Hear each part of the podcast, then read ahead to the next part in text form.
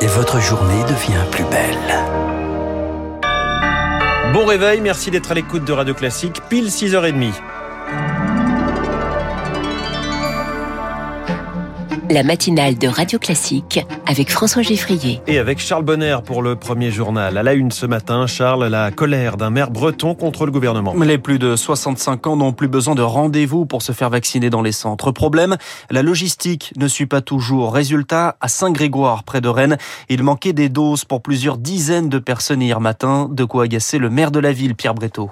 On n'est pas en charge de la politique de santé publique, on n'est pas en charge de l'approvisionnement en vaccins, mais on est capable de fournir des moyens matériels. Et parfois, on se dit on n'est pas tout à fait respecté dans cette mission parce que on annonce des décisions à l'échelon euh, central sans euh, consulter notre capacité à faire, à nous adapter, sans même nous en laisser des délais. Et au bout du bout, c'est nous qui sommes devant le citoyen, euh, l'administré, l'usager, qui comprend pas. Il y a une forme de réaction un peu de dépit, et puis j'étais un petit peu malheureux aussi pour les personnels du centre de vaccination qui se sont fait un peu secouer par les personnes, légitimement au final, et qui étaient démunis. Donc on a vraiment du mal dans ce pays à travailler intelligemment entre le haut et le bas, ou entre l'échelon central et les territoires, on dit comme on veut. Propos recueillis par Rémi Vallès, une campagne de rappel nécessaire pour tenter d'enrayer la hausse des contaminations. Plus de 61 000 recensés hier.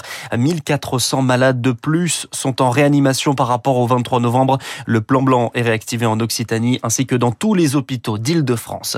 Les gestes barrières sont également renforcés. Les boîtes de nuit ferment leurs portes demain et la danse sera interdite dans les bars et les restaurants qui restent ouverts. Pour les plus jeunes, c'est aujourd'hui qu'entre en vigueur le nouveau protocole dans les écoles primaires. Le port du masque est obligatoire en classe, dans les couloirs, mais aussi dans les cours de récréation. On y revient en longueur dans le journal de 7h30. Pour relancer sa campagne, la socialiste Anne Hidalgo lance une, une main tendue aux autres candidats de gauche. La maire de Paris était l'invitée du journal de 20h de TF1 hier soir. L'occasion de constater que la campagne cette année se joue à droite. Tous les candidats de gauche sont à la peine, loin derrière si l'on en croit les sondages. Alors Anne Hidalgo, qui porte les couleurs du Parti socialiste, tente d'enclencher le rassemblement ma responsabilité.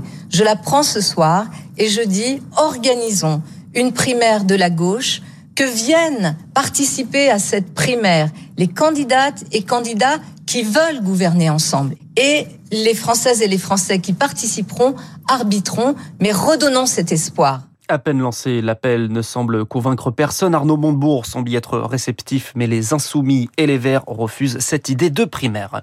Alain Griset démissionne du gouvernement, condamné hier à six mois de prison avec sursis, en cause des déclarations incomplètes ou mensongères sur sa situation patrimoniale. 170 000 euros sur un compte personnel non déclaré à l'autorité de la transparence de la vie publique. Son avocat indique qu'il va faire appel. Peu importe, pour le député Les Républicains Philippe Gosselin, il était temps qu'il démissionne.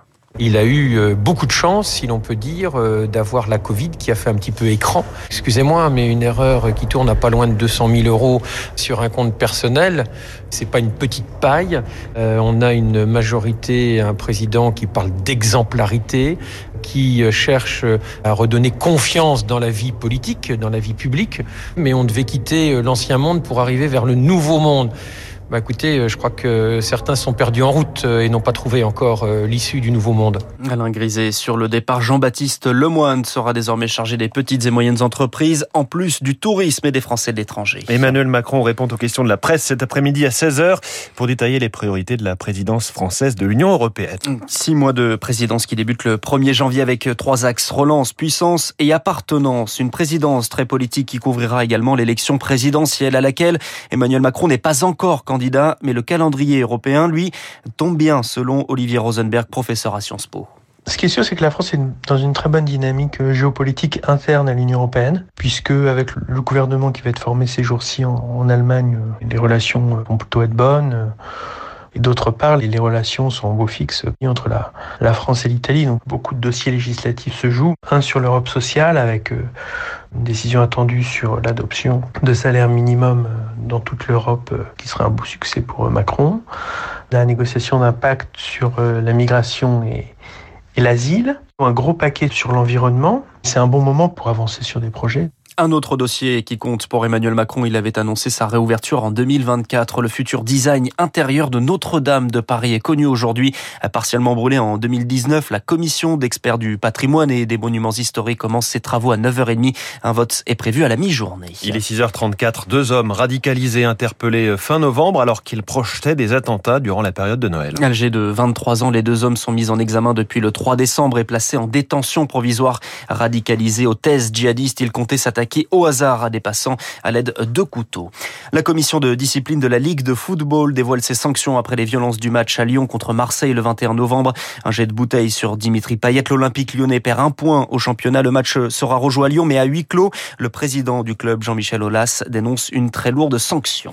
Vous êtes peut-être déjà à l'heure du petit déjeuner. Les Français et la nourriture, c'est une sacrée histoire d'amour. Ouais, c'est même le sujet dont parlent le plus les internautes sur les réseaux sociaux. Résultat d'une enquête Ipsos, les tweets publiés entre juillet et euh, juillet 2019 et avril 2021 euh, le confirme. Et avec le confinement, la cuisine est une valeur refuge selon Laurence David, déléguée générale de la Fondation Nestlé qui a commandé cette enquête. On a eu un phénomène de discussion autour de l'alimentation qui a doublé versus l'année dernière. 1,4 million de conversations sur l'alimentation par les Français entre juillet 2019 et avril 2021. Ces discussions vont tourner autour de euh, la convivialité, euh, des moments familiaux et simples, les échanges de recettes. Donc on voit que les Français ont sûrement pallier les restrictions de mouvement par des partages émotionnels autour de l'alimentation. Des propos recueillis par Eric Cuoche. Du football, enfin, et Lille croque les Allemands de Wolfsburg en Ligue des Champions. Victoire 3-1, synonyme de qualification pour les huitièmes de finale. Ce soir, Lyon, Monaco déjà qualifié et Marseille déjà éliminé jouent en Europa League. Merci, c'était le journal de 6h30 signé Charles Bonner. Vous revenez